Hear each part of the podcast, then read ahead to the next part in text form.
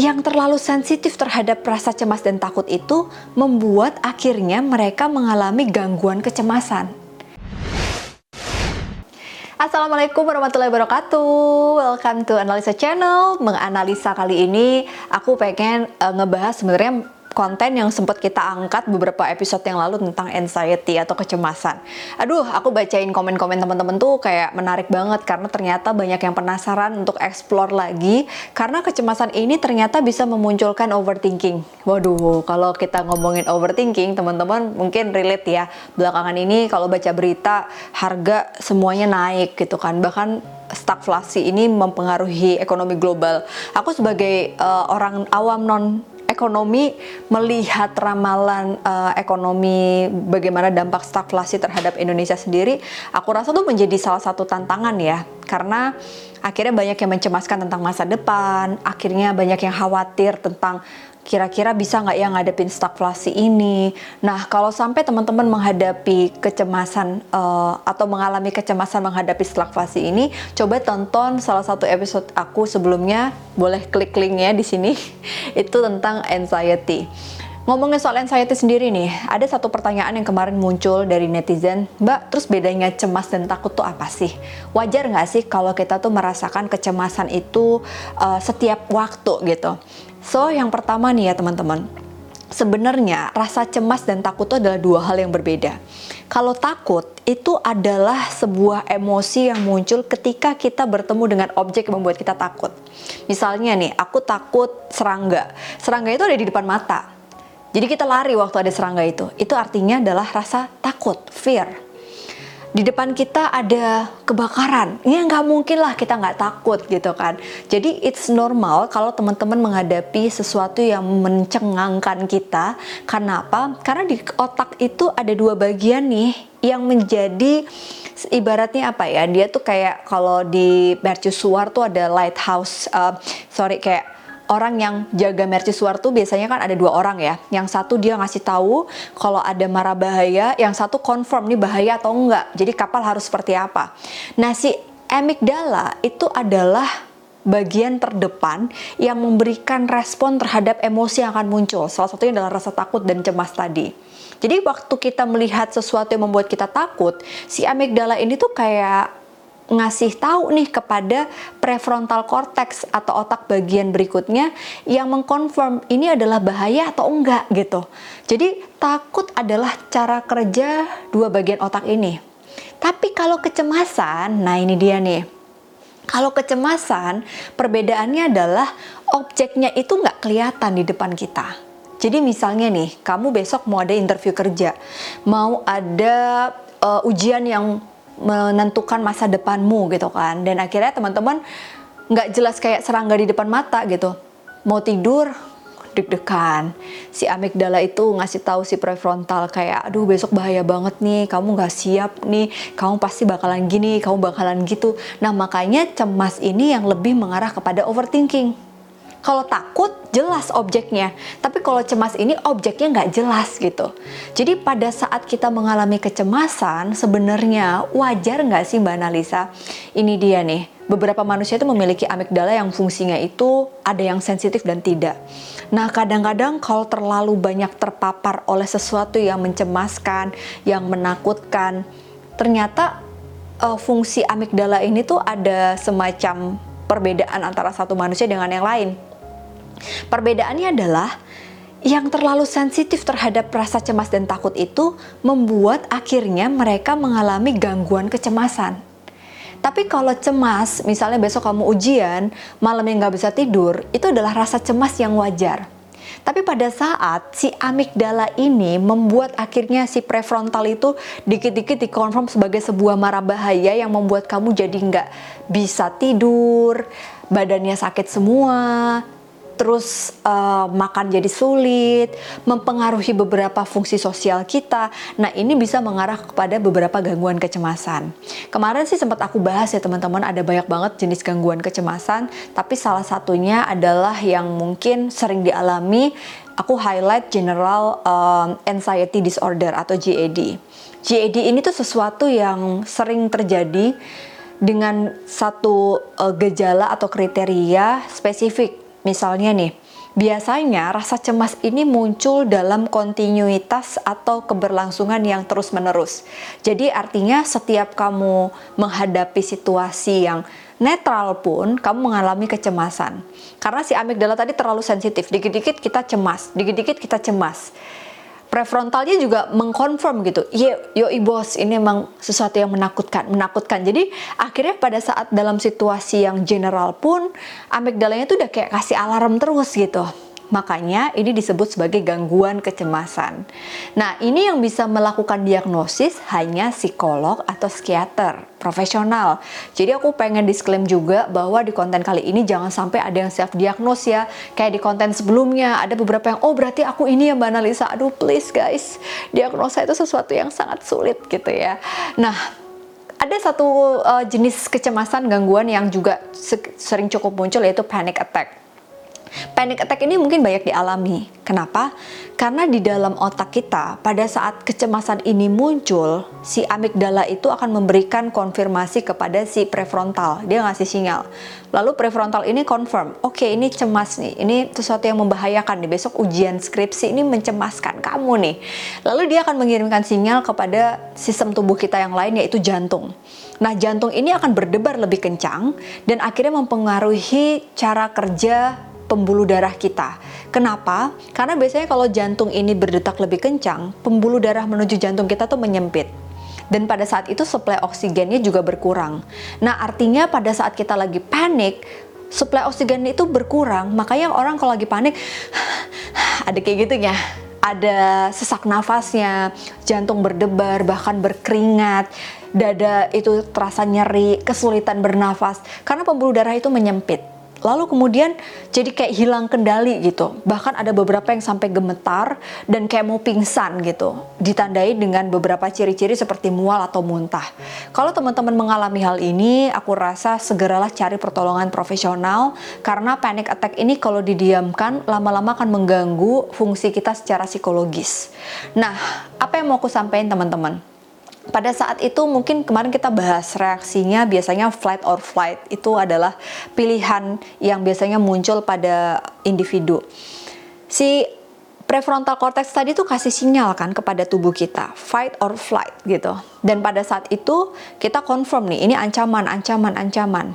Tapi bisa kita latih dengan cara kalau teman-teman lagi panik, lagi ada kecemasan, atur pernafasan secara um, apa ya secara bertahap dan pelan-pelan. Jadi gini, aku sering bahas juga di beberapa kontenku. Coba uh, teman-teman ambil nafas yang dalam, hembuskan. Kalau perlu genggam tangan karena kita jadi aware sama sensori motorik tubuh kita. Atur nafas. Pada saat itu pembuluh darah kita tuh lebih rileks, suplai oksigennya lebih banyak Makanya kita jadi lebih bisa objektif. Nah, pada saat udah rileks, coba amati. Posisikan diri kamu sebagai posisi yang netral. Lihat kejadian yang membuatmu cemas itu nggak ada di depan mata. Jadi kita bisa lebih objektif. Ini aku cemas atau takut ya? Oh ternyata ini cemas, objeknya nggak jelas, belum jelas. Pikirkan ulang dari sisi yang berbeda. Coba Justru karena cemas, besok ujian aku jadi malam ini harus belajar. Makanya orang-orang yang punya growth mindset lagi-lagi ya, ini salah satu cara untuk bisa menghadapi kecemasan adalah mindset untuk bertumbuh. Karena sebenarnya kecemasan itu sering dibilang sebagai sebuah sinyal yang baik kalau kita bisa uh, mengelolanya, mengelola dan mengolahnya. Makanya mungkin beberapa orang ada yang mengalihkan dengan melakukan olahraga supaya ada pengalihan sementara and then balik lagi ngadepin masalah. Ada juga yang nggak nggak sanggup lagi harus cari pertolongan profesional. Nah teman-teman kalau misalnya nih ada beberapa teman-teman yang menghadapi kondisi yang sama, cara ajak dia untuk menenangkan diri mereka. Coba ajak mereka tersenyum, terus ajak mereka untuk tidak menghindari situasinya, Kenapa? Karena bisa jadi pada saat menghindari kayak yang sempat uh, kita bahas sebelumnya di konten berikut uh, tentang kecemasan gitu ya. kita tuh kayak cuma temporary aja gitu. Dia tuh nggak permanen kita menghindarinya. Kita akan ketemu dengan stimulus itu. Dan mungkin bisa diajak untuk journaling, menuliskan apa yang menjadi sumber kecemasannya supaya fokus kepada uh, problemnya, bukan emosionalnya. Ingat, ada emotional coping di mana kita bisa mengolah emosi kita dengan lebih baik, terus balik lagi ke problem fokus coping, fokus kepada masalahnya, supaya kita nggak jadi overthinking. Nah kalau ngomongin overthinking, biasanya orang-orang overthinking ini cenderung lebih banyak mikirin masalahnya daripada penyelesaian masalahnya. Biasanya nih, apalagi kalau ngelihat sekarang ya uh, sulitnya cari kerja, terus kemudian harga pangan papan juga mulai naik. Kita tuh tidak sedikit yang menghadapi dengan overthinking. Kayak belum jelas nih stagflasi ini kayak apa di depan. Katanya lebih parah daripada krisis pandemi karena perekonomian tuh pulih setelah pandemi itu butuh waktu yang panjang. Makanya ada beberapa orang yang khawatir gitu terutama mereka pengusaha pasti ada ketakutan terhadap kondisi ekonomi ini. Dan mungkin teman-teman mengalaminya sampai overthinking dan kehilangan fungsi secara psikologis yang akhirnya justru nggak produktif gitu ada juga yang overthinking itu dipengaruhi oleh kecemasan akibat social environment mereka.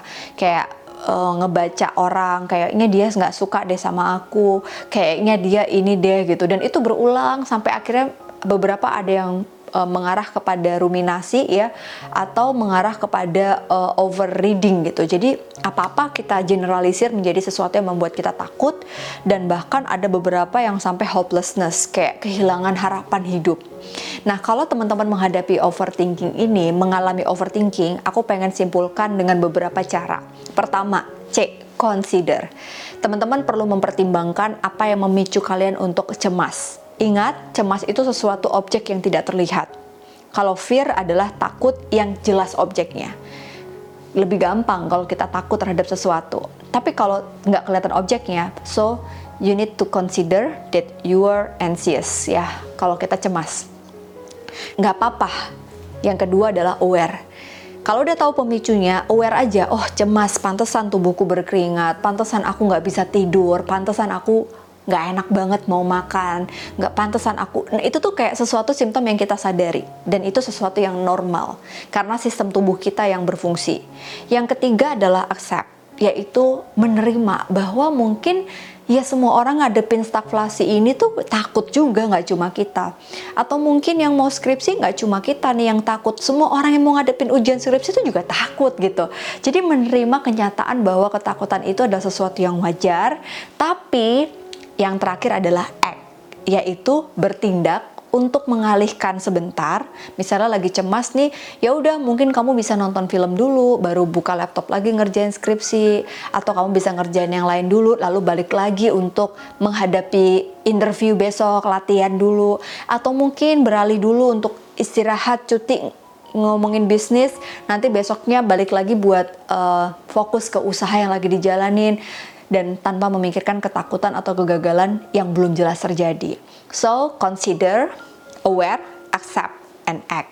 Karena kalau kita just accept, kita biasanya akan berhenti di emotional focus coping menyelesaikan sesuatu yang berkaitan emosi doang, tapi masalahnya nggak kelar, makanya kita overthinking. Boleh thinking, tapi kalau over itu bahaya. Nah, kali ini mungkin teman-teman jadi punya satu gambaran tentang anxiety dan juga overthinking yang biasanya sering banget dikorelasikan. Memang sih kita belum lama bahas tentang anxiety, tapi di episode kali ini aku ngebahas sesuatu yang mungkin kemarin aku amati dari banyaknya komen-komen netizen yang pengen aku menggali lagi atau membahas lagi anxiety lebih mudah dan lebih dalam lagi supaya bisa uh, teman-teman pelajari dengan lebih baik. Semoga konten kali ini bermanfaat teman-teman. Yang ambil baiknya bisa untuk teman-teman lebih berkembang. Jangan lupa juga untuk follow APDC Indonesia karena di konten-konten IG APDC ini banyak tentang pengembangan diri, tentang kesehatan mental dan kalau teman-teman butuh pertolongan profesional, kita juga punya layanan psikolog yang ada di Linktree uh, Instagram APDC. Atau juga bisa follow analisa Widya Ningrum yang aku juga sering share tentang uh, visual stories aku sebagai ibu dan juga istri yang juga kadang sering ngalamin anxiety karena psikolog juga manusia. Oke, gitu aja teman-teman. Kalau kamu suka konten ini, share sebanyak-banyaknya dan jangan lupa kamu kasih komen di bawah plus like dong. Thank you ya. Jangan lupa nonton Asa Channel. Bye bye. Assalamualaikum warahmatullahi wabarakatuh.